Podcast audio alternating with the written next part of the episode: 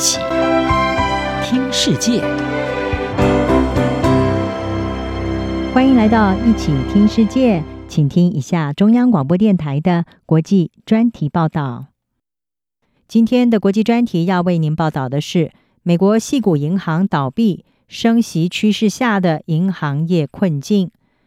美国矽谷银行三月中旬因为资不抵债，遭到美国联邦存款保险公司下令关闭，并且接管，也创下了美国史上规模第二大的银行倒闭案。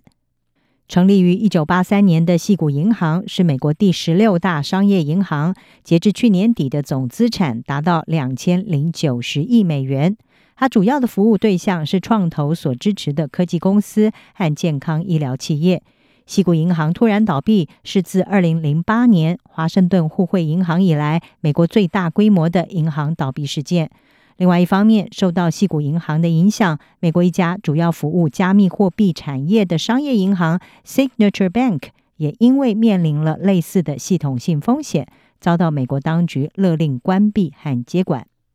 而存户的挤兑可以说是直接导致系股银行倒闭的原因。在全球通货膨胀居高不下的情况之下，以美国联准会为首的中央银行是快速的调升利率，也导致美国公债价值开始下跌。许多购买这些公债的银行账面上就出现了未实现损失。但是和其他主要银行不同的是，西谷银行它主要服务的对象是科技新创公司，而这个产业近期在经济放缓。利率高涨的趋势之下，面临了资金短缺，因此，随着科技产业客户的取款需求增加之下，西谷银行被迫在亏损的情况下要变卖资产来弥补资金缺口。但是，这个举措也进一步引发客户的紧张，并且在短期内大举的提领存款，导致挤兑潮。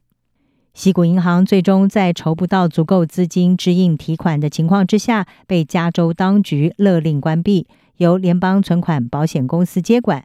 而为了遏制西谷银行掀起骨牌效应，美国财政部长耶伦、还有联准会的主席鲍尔以及联邦存款保险公司的主席格伦伯格，他们也发表了联合声明，保证西谷银行和 Signature Bank 他们所有的存款户都能够取回他们的存款。而这项措施的任何损失不会由纳税人支付，联邦存款保险基金会承担额外的费用。此外，美国总统拜登也出面喊话，要投资人放心。另外，美国当局也推出了一项银行定期融资项目，向银行提供额外的资金，以确保他们有能力满足所有存户的需求，避免类似的情况再次发生。西谷银行的倒闭也让一些人联想到了二零零八年美国投资银行雷曼兄弟的倒闭，还有随之而来的金融海啸噩梦。但是，大部分的专家是预期西谷银行导致系统性风险的可能性是比较小的。事实上，在金融海啸之后，美国十五年来已经大幅的加强对金融机构的监管，要求主要的银行要增加因应紧急状况的储备资金。而美国和欧洲当局也会定期的针对大型银行进行压力测试。白宫管理及预算局的局长杨恩，他在美国有线电视新闻网 CNN 的节目上就说，银行系统整体上已经更具韧性，有着比二零零八金融危机之前更好的基础。他说，这主要是因为实行的改革。而 CNN 也分析指出，西谷银行的案例是相对特殊的。因为它向近半数美国创投业所支持的科技公司，还有健康医疗企业提供资金，所以呢，它几乎可以说是把所有的鸡蛋都放在了一个篮子里。而大多数银行的资金分散程度是比矽谷银行要好。不过另一方面，也有专家指出，矽谷银行面临风险也不是个案，一些小型或者是区域型的银行也因为利率的快速调升，还有公债价值的下跌。面临到类似的风险。